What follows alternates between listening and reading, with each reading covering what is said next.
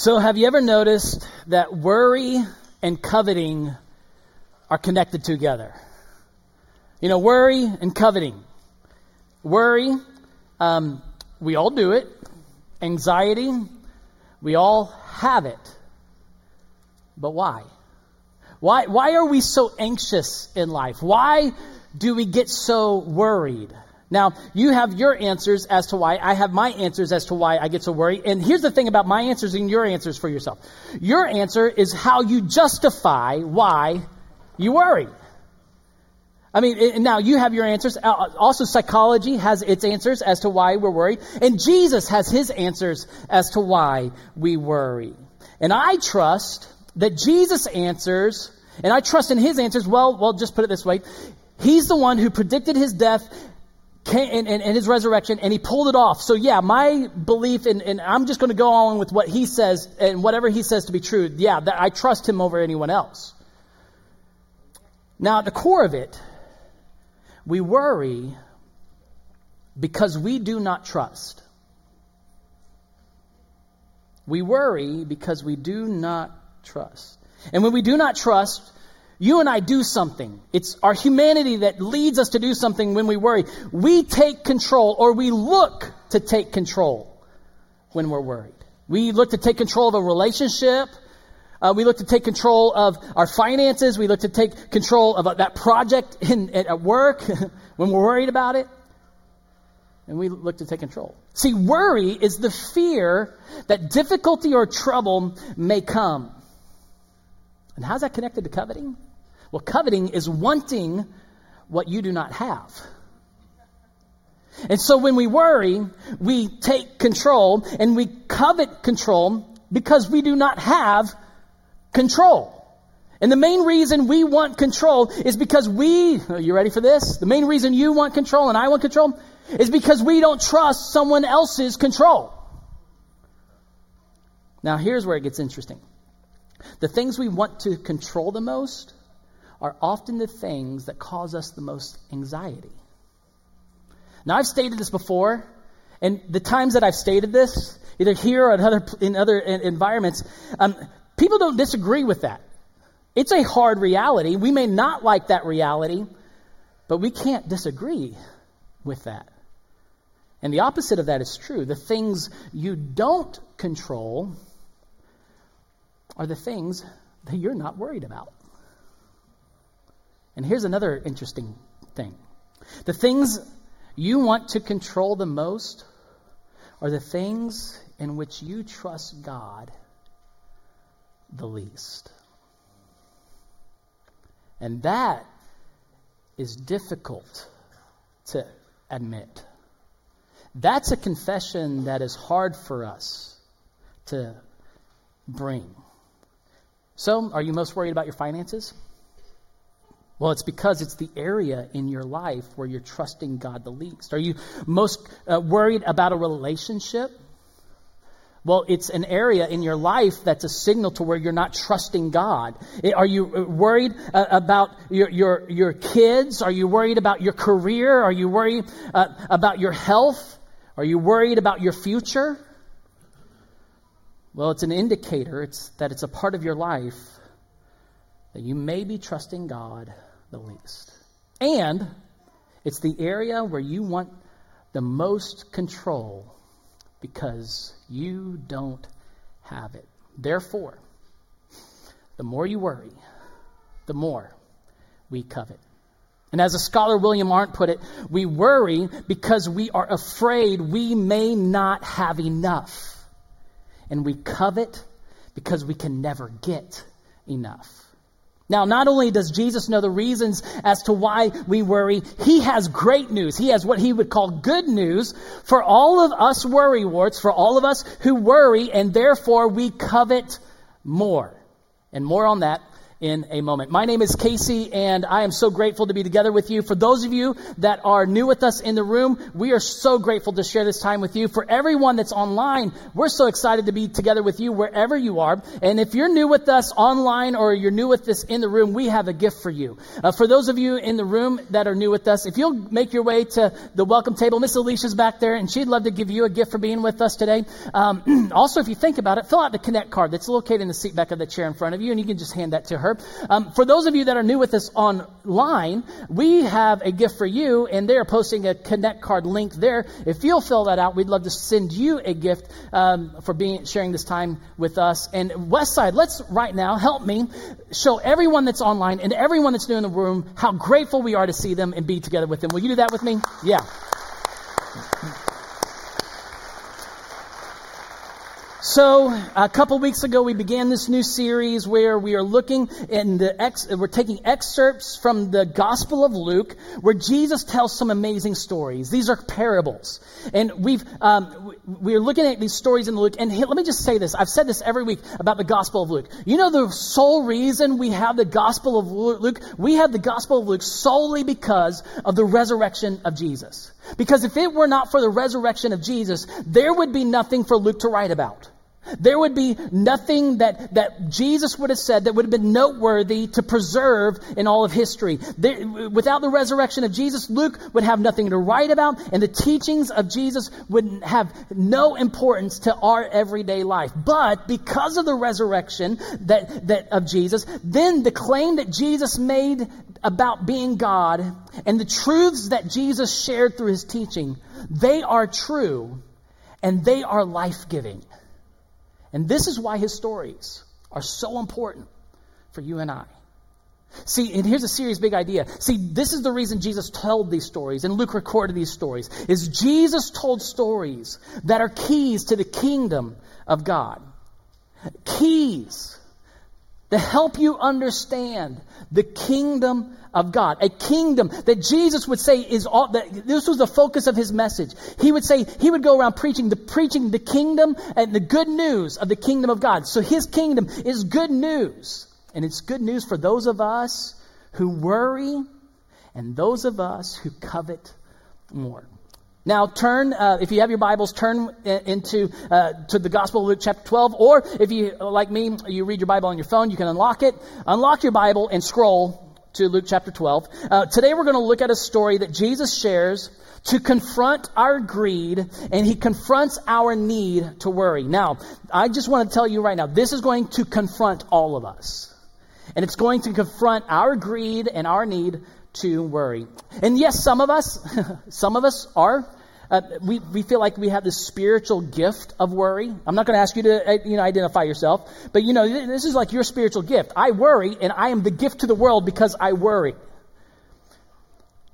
And I say that in humor, but there's also some of us, and I say this sincerely, who worrying is something that you deal with, and you deal with anxiety at a level, and you're not going to faith it away. In fact, you've tried to faith it away, and you can't. And I want to let you know that we want to come alongside of you. And one of the ways that we're coming alongside of you is we've brought on a counselor. He's in the room. Hey, Dr. Grubbs is right here. Raise your hand, buddy. Um, so he's in the room. He, he, he, we brought him on as a part time counselor until we hire, through our Unshakable initiative, uh, a full time counselor because we want to help you in dealing with the anxiety that faith doesn't just seem to faith away, okay? So if you need help with that, I encourage you to open our app or go on our website, go to the care page, and you can yeah, f- see how to schedule an appointment with Dr. Grubbs. So, back to what Jesus says here. Let me set this up in this time that Jesus gives us this parable we're going to look at. Jesus had just spent some time talking, a good amount of time, talking to his disciples, telling them pretty much this only fear God. I mean, only fear him. Do not fear any man. Do not fear what man can do to you. Fear what God can do to you. Because God is more powerful than any human being that God had created. God is more powerful be in fear of his amazing power. But you don't have to fear his amazing power like in a negative sense. You can fear this God and his power because this God cares for you. See, you can know, Jesus said to his disciples, you can know that God, you can fear him, and you can fear him because God sees you and he cares for you. He, Jesus would describe that he knows that, that God knows the very number of hair on your head. He knows that, that, that, that, that how valuable you are. And he compares your value, that he says, you're more valuable than the sparrows that are taken care of, that God takes care of. You are more valuable to him than they are. And then Jesus tells them, and this is ironic in a way. Jesus tells them not to worry by giving them a great reason to worry. Okay, so this is what he says. It, it, it, you can look up in the passage. We're not going to read it right now. But he says something like this Don't worry about what the authorities say when they question you, because the Holy Spirit is going to be with you, and he's going to give you anything and the exact thing that you need to say. Which it means if the authorities are questioning the disciples, the disciples have been arrested. That is not a good thing. So the irony is tell them, hey, don't worry, but here's the situation you're going to be in, by which we all would be worried about that situation. But he says, don't worry. And it's on the heels of that right there. That conversation that Jesus says this and tells in this next screen, this next scene Luke describes. And verse 13, someone in the crowd said to him, Teacher, tell my brother to divide the inheritance with me. Jesus replied, Man, who appointed me a judge? No, I'm just kidding. I'm inflecting. Um, I just have fun reading that. Man, who appointed me a judge or an arbiter between you? Then he said to them, Watch out, be on your guard against all kinds of greed. Life does not consist of an abundance of possessions. Now, pause with me here because this is like you might, why did they bring this matter to Jesus? Well, this was a common thing in that day and age. It would be uncommon for you to bring me that matter but in that day and age, it would be common for them to go to the rabbi or the teacher and to say, hey, come help us. We need to figure this out. He's not breaking it, and you're going to decide it because you, you translate the wisdom of God. And so this is what the rabbi was commonly known for do to do. And, and they did this often. But ironically, in this moment, Jesus is exasperated by this. And he's like, man, who appointed me a judge? Which is funny to me because he is the judge and, and all this. But who, who appointed me a, a, a judge over parties and matters like this? But that's the thing. It's, it's a matter. What is this a matter of? See, Jesus was more concerned about his purpose than their possessions. Jesus' purpose was to restore people to God, not property to people. And not what that's not what Jesus came to do. See, Jesus came for this. Jesus came to restore our relationship with God by sharing the good news of the kingdom of God, not to bring you and I more possessions. But in our American world, what does the kingdom of God equate to many of us? More possessions, an abundance of possessions. So I can see why, maybe you can see why Jesus was exasperated. See, this man was focused on the wrong things. And I can focus on the wrong things. And likely you focus on the wrong things too. Jesus came to restore humanity to God, and our possessions get in the way of our relationship with God. Therefore, Jesus says greed is a trap. Watch out. Be on your guard. He wants you to guard yourself against all types of greed. Another translation says be on your guard against all types of, against all covetousness. See, life is more than more possessions. And Jesus then tells a parable a key to understanding the kingdom of God. And as Jesus shares this parable, I want you to, in your own way, just count or identify, highlight, mark, circle, whatever you want to do, all the times that he talks about this rich man saying the word my or assuming ownership. In verse 16, he told them this parable, talking to the whole crowd, not just the man who had the question for Jesus. He said, The ground of a certain rich man yielded an abundant harvest. He thought to himself, What shall I do? I have no place to store my crops. Then he said, This is what I'll do. I will tear down my barns and build bigger ones, and there I will store my surplus of grain. And I'll say to myself, You have plenty of grain laid up for many years.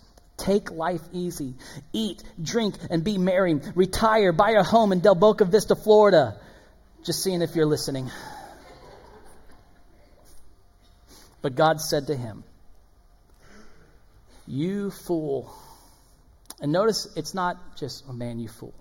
There's an exclamation mark because exclamation mark because the Greek here is like emphatic. There's no punctuation in the Greek, but there's this this strong language it's portraying. You fool! This very night your life will be demanded from you. Then who will get what you have prepared for yourself? This is how, and this is now he looks, Jesus is not, he's looking back at the audience. And Jesus says, This is how it will be with whoever stores up things for themselves, but is not rich toward God. Now, I don't know how that hits you, but it hits me square right here in the chest. And we've been asking a question over the last couple of weeks that um, we've been looking at this question. It's a question that I've found helpful, and I've kind of just assimilated throughout how people teach to study um, the parables, and it's a question that I, have encouraged you to ask. What does this story, or what does Jesus' parable or Jesus' story reveal about God? What does Jesus' story reveal about humanity? And what does Jesus' story reveal about the kingdom of God? Well, and we said every week that Jesus, He Himself is the primary one who reveals God to us. You need to look to Jesus primarily to see who God is like, um, what God is like, because He Himself in His words to say and in the action He does, He is the full revelation of the perfect revelation of God to humanity. So we need to look no further than to Jesus. And then His parables reveal God in different ways. And in this parable, Jesus reveals humanity and God as compare like two two counters in some ways.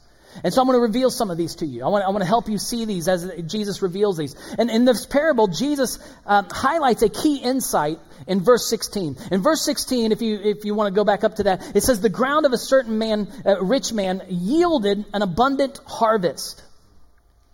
Now, what yields the harvest? The ground. And in that, maybe this was a trigger, and I think this was a trigger that Jesus used to get these Jews to, uh, to, to, to think about a psalm that they likely memorized as a young child. Psalm 24 verses 1 and 2, which says, The earth is the Lord's and everything in it, uh, the world and all who live in it. For he founded it on the waters and established it on the seas. He, uh, he founded it on the seas and established it on the waters. See, if the ground provides, then the Jews would have likely connected and understood that it is God who provides. See, God created the earth and it all belongs to Him. See, what's this show us about God? Shows us that God will provide us with all we have. God is the one who provides us with all we have. He is the the, the, the provider. The rich man didn't, did not provide, but his assumption was he provided. And what's this? See, that entire crop was God's favor through, from God's grace that governs the earth. And, but this rich man doesn't see it that way. See, the rich man is like humanity, and often I'm like that rich man, and sometimes you are like that rich man too. And we say things like in verse 17, when we think to ourselves, or we sometimes say to the self, What shall I do? I have no place to store my crops. By the way, did you count how many times Jesus said the word my? It's actually four if you include the myself. And actually, another thing, neat thing is eight times in this, in the, in the Greek language, there is a version of I that is, that, that the rich man, Jesus describes the rich man saying I. The ultimate selfishness in this rich man. This ultimate selfishness, which becomes what? Self dependence, which is not self awareness. It all came from me, it belongs to me. I earned it. I own it. And now I'll enjoy it and make life easy for myself. But God calls the rich man a what? A fool. See, the rich man was a fool to think he owned any of what he had. Just like I'm a fool to think that I own any of what I have or to think that I'm the sole provider of my success, of my wealth.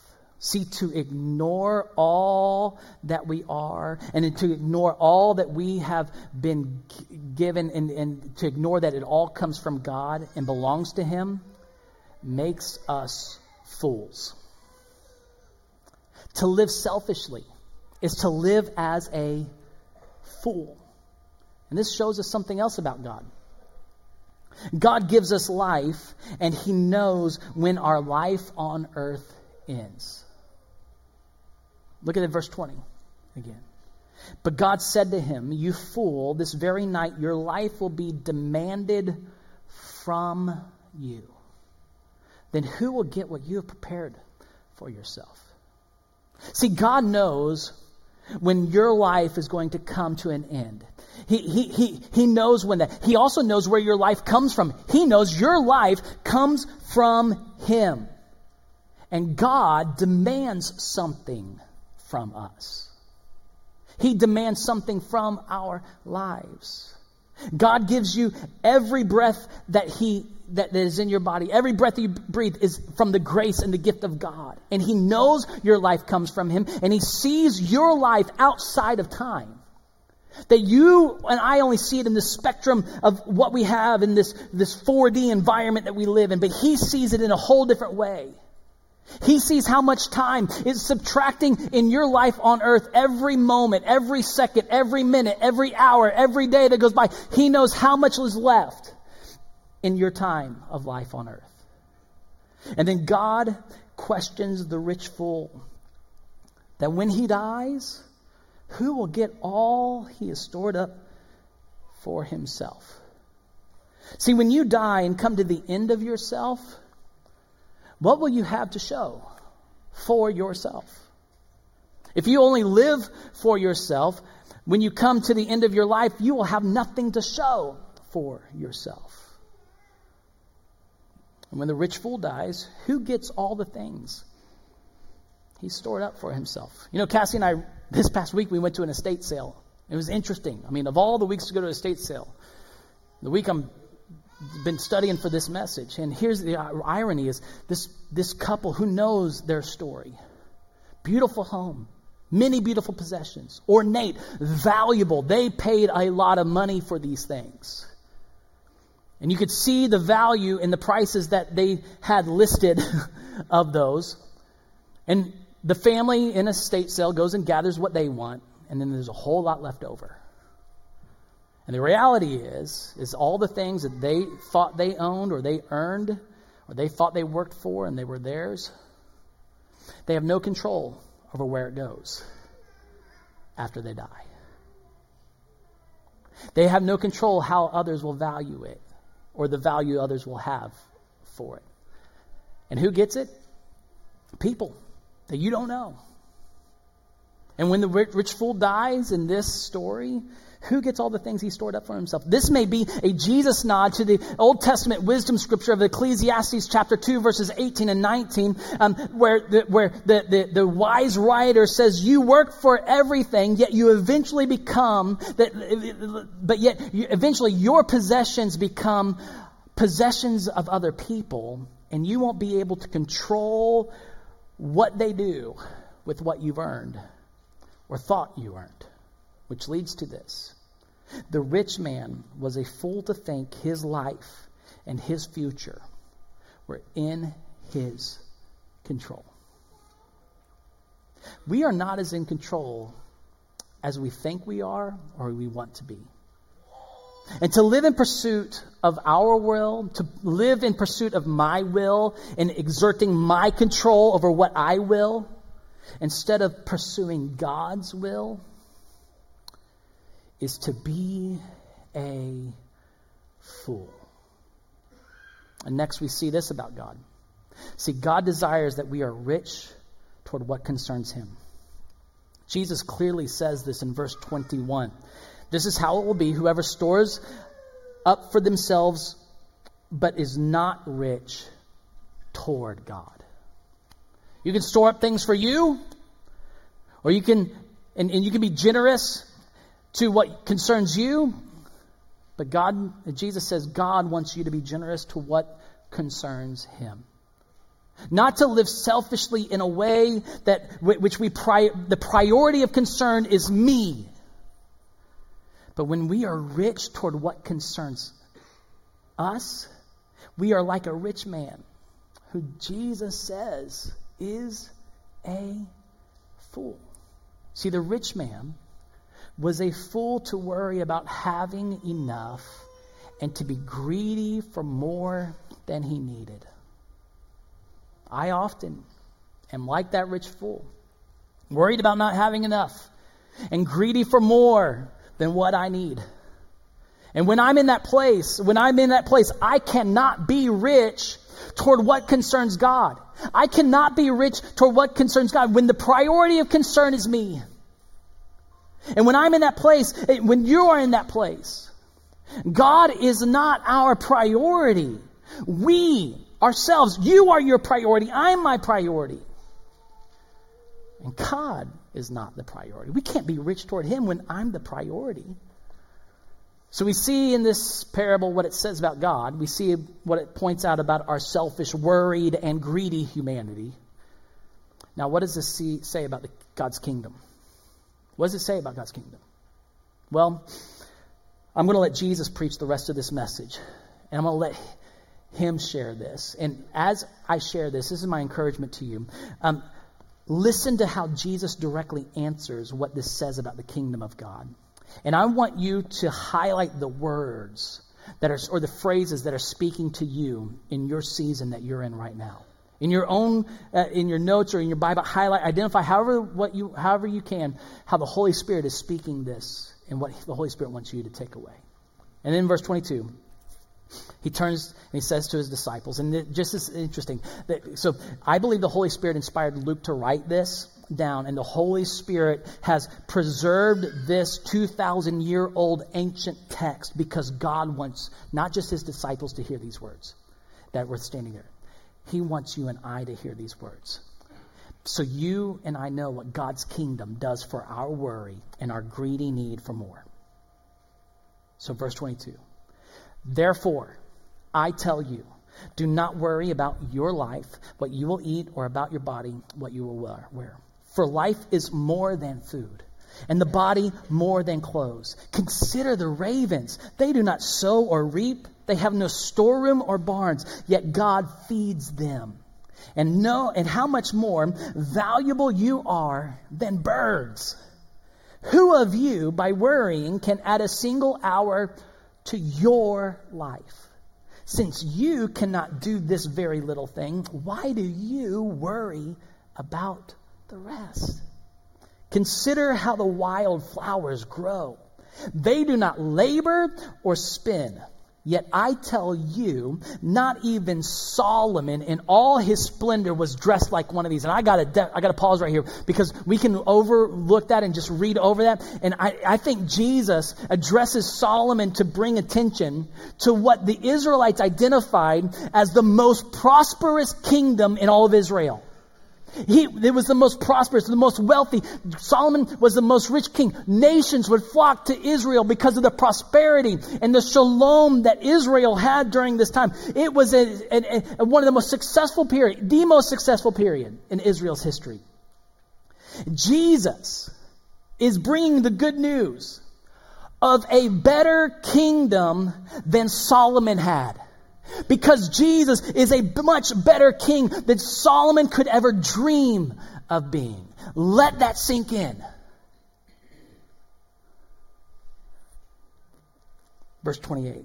If that is how God clothes the grass of the field, which is here today and tomorrow is thrown into the fire, how much more will he clothe you? You of little faith. And do not set your heart on what you will eat or drink. Do not worry about it. For the pagan world runs after such things, and your Father knows that you need them. But seek his kingdom, and these things will be given to you as well. Do not be afraid, little flock, for your Father and your Father and your Father and your Father has been pleased to give you the kingdom. Let me read that again so it sinks in. Don't miss what I believe Jesus is wanting you to know and, and believe and have faith in. Do not be afraid, little flock, for your Father, Jesus would identify your Father is in heaven. And where is He in heaven? He is in the place of control over all things. Your Father in heaven is pleased, has been pleased to give you the kingdom. See, when you receive Jesus, you get God. And when you get God, you get God's kingdom. So you get all that you need. Verse 33 Sell your possessions, give to the poor, provide purses for yourselves that will not wear out, a treasure in heaven that will not fail. It's an unshakable kingdom. where no thief comes, no near, and no moth destroys. For where your treasure is, there your heart will be also. Where your treasure is. Where your treasure is. Where your treasure is. Where my treasure is. Where your treasure is. There your heart will be also. See, where your treasure is will determine whether or not you will be afraid. Where your treasure is will determine whether or not you worry. Where your treasure is will determine whether or not you covet control or covet more. Where was the rich fool's treasure? Where is my treasure? Where is your treasure? God is pleased to give us his kingdom. So we should make his kingdom our treasure. God is so pleased to give you His kingdom. This is why God's kingdom should be your priority. This is why Jesus would say this in Matthew chapter 6 uh, another time. Jesus taught this many different times, I believe. Matthew will record this in Jesus' Sermon on that. This is why Jesus at that time would say, seek first the kingdom of God. Make His kingdom your treasure. Jesus would teach it here on the heels of this parable because it is a key to the kingdom of God. It is a key to those of us who are tempted to store up treasures on this earth and ignore eternity. It's a key to those of us who are worried in this life and fearful of the future. It is a key to those of us who suffer from this unhealthy, sinful greed for more than what we need. When you make God's kingdom your treasure, when you make God's kingdom your priority, Jesus says you don't understand. You have all you need. All you need. And here's a teaching big idea. I'll admit this is long. I don't like long teaching big ideas, but I, it's something I've memorized. It's something that's so true. It's all throughout Scripture, but I, and I, I want you to know this, and I hope that you memorize this. God cares for his kingdom people. Everything we are and everything we have comes from God and belongs to him, and we use it to glorify him. God cares for you. Jesus makes that clear in this teaching. God cares for every detail of your life and he's pleased to give you the kingdom. And so, how do we respond that He's in this kingdom? How do we receive this kingdom and live this kingdom out? How do God's kingdom people live then? Well, we live in a way that reflects that we believe that everything we are and everything we have, it comes from God, it belongs to Him. So, we live now in a way that we glorify God with all that we have. So, what can we do today in response? and begin to live our life to glorify God with all we have and all we are. I have two things for you. First thing, be grateful. Be grateful for all you have and be grateful for all that you are. Be grateful for all that you have and be grateful to God for all that you are. Because all you have and all you are comes from God. It belongs to Him, and He's given it to you. Now, I've learned something powerful about gratitude. It, it, something powerful. We've talked many times about this, but I'm going to just, I, I want to give you the things that I've learned about gratitude. Three things. First, you cannot actively complain about that which you are being grateful about. Try it. I dare you. You cannot be, it cannot, you can't. You just can't. When you're actively being grateful for it, you are not going to complain about it. You just can't do it. You cannot be complaining and grateful at the same time. You know what else I've learned? You, you, you cannot worry about that which you are being grateful about. You cannot actively participate in worrying about something that you are actively being grateful about. They cannot coexist in the same mental space. Your mind was not built to do that. God didn't create your mind to do that. So be grateful for that which you are worried about. Be grateful. And in that moment, eh, the worry cannot occupy that space. And when you begin to be grateful for it, worry is displaced. So be grateful for that what you may be worried about. Be grateful for all that you have. Be grateful for all that you are. Don't be worried about what you do not have. Be grateful for what you do have. And when you're grateful for what you do have, you will not be worrying about what you do not have. And last, take ownership. You cannot take ownership. You cannot hoard that which you recognize doesn't belong to you, but you're grateful that it's been given to you. You can't do it. You cannot do it. So when you recognize that you didn't earn it and it's not yours, but it is a gift from God on loan to you, you cannot hoard it. So, second thing, be generous. Be generous toward God's kingdom purposes with all you have and with all that you are. Jesus said the rich fool was not rich toward God. The, the, God's kingdom people are rich toward God. We are rich, as we defined earlier, to what concerns Him. So, what is God's concern? God's concern is the reason Jesus came into this world. Jesus came into this world to establish the kingdom of God. A kingdom that is good news for anyone who believes in Jesus as Savior and receives Him and follows Him as Lord.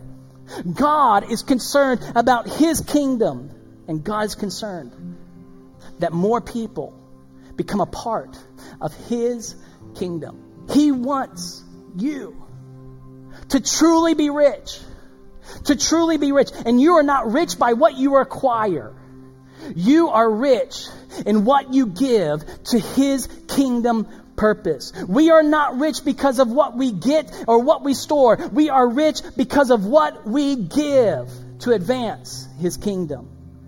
And we can only give what we freely have received. So why? Why do we worry and why do we covet? When we are part of a kingdom a, that will never be shaken. And we're a part of God's kingdom. And why do we worry and why do we become so greedy when God has been pleased to give you his kingdom?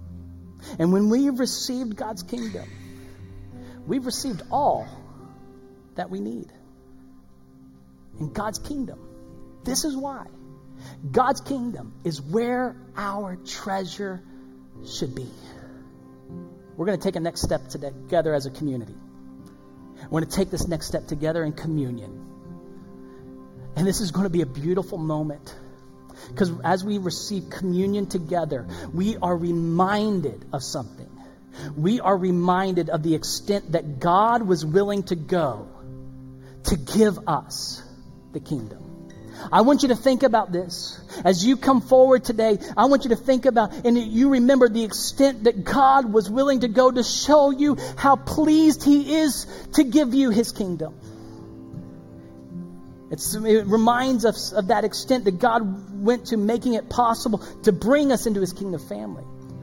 So through communion, we remember the price that Jesus paid to give us the kingdom a price that you didn't have to work for or earn, but He does it for you. And it's a reminder of why the kingdom of God is our treasure. And this practice displays what the kingdom means to us. So I'm going to ask you to stand right now. Will you stand with me? Online, we encourage you to participate in this. Grab some elements from wherever you can. If you're driving, I'm sorry. Um, sorry. Um, so in this, in the room, um, I'm going to ask you to exit out your left, come forward, receive your elements, hold on to them. And this is what I want to ask you to do. Will you make it your prayer today that God may this kingdom be my treasure? And maybe you need to repent of some things as you walk forward of other things being your treasure. And would you come forward, hold on to these? We're going to sing together in a moment.